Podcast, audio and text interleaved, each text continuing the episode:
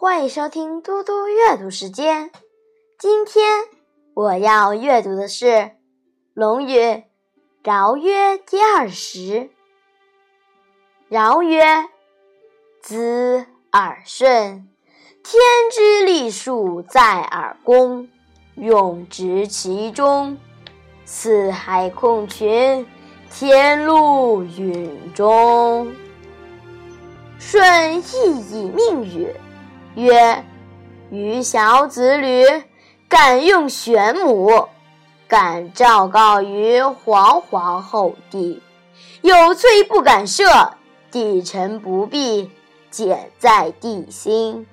正宫有罪，无以万方；万方有罪，罪在正宫。善人是福，虽有忠亲，不如人人。百姓有过，在于一人。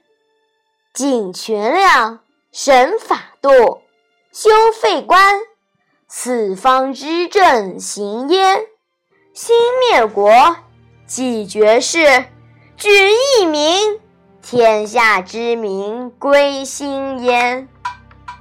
所重宁、实、丧、祭，宽则得众。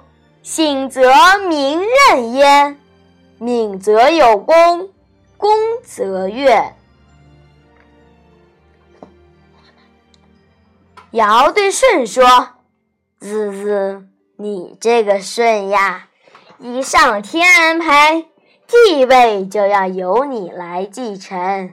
你要真诚的坚持正确的治国方略。如果天下陷入穷困，上天赐给你的禄位也就永远的终结了。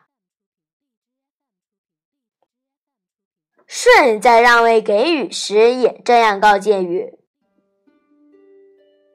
汤在向天祈祷时说：“我小子吕大胆奇诚的用黑色公牛做祭品，冒昧而向光明而伟大的天地祷告。”对于有罪之人，我不敢擅自赦免；您的臣子的罪过，我不敢遮瞒隐藏。一切您都明白。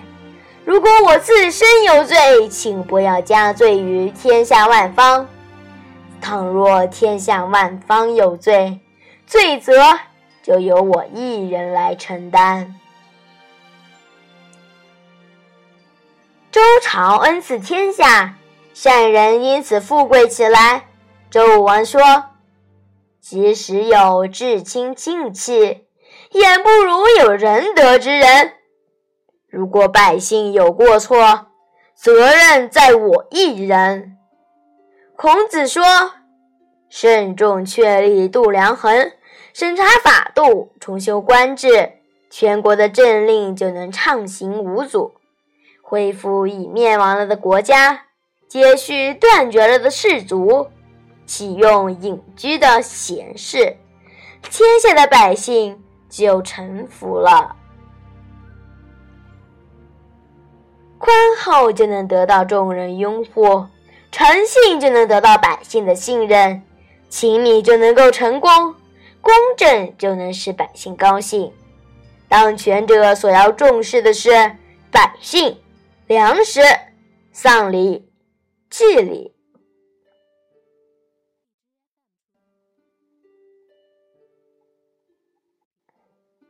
谢谢大家，我们下次再见。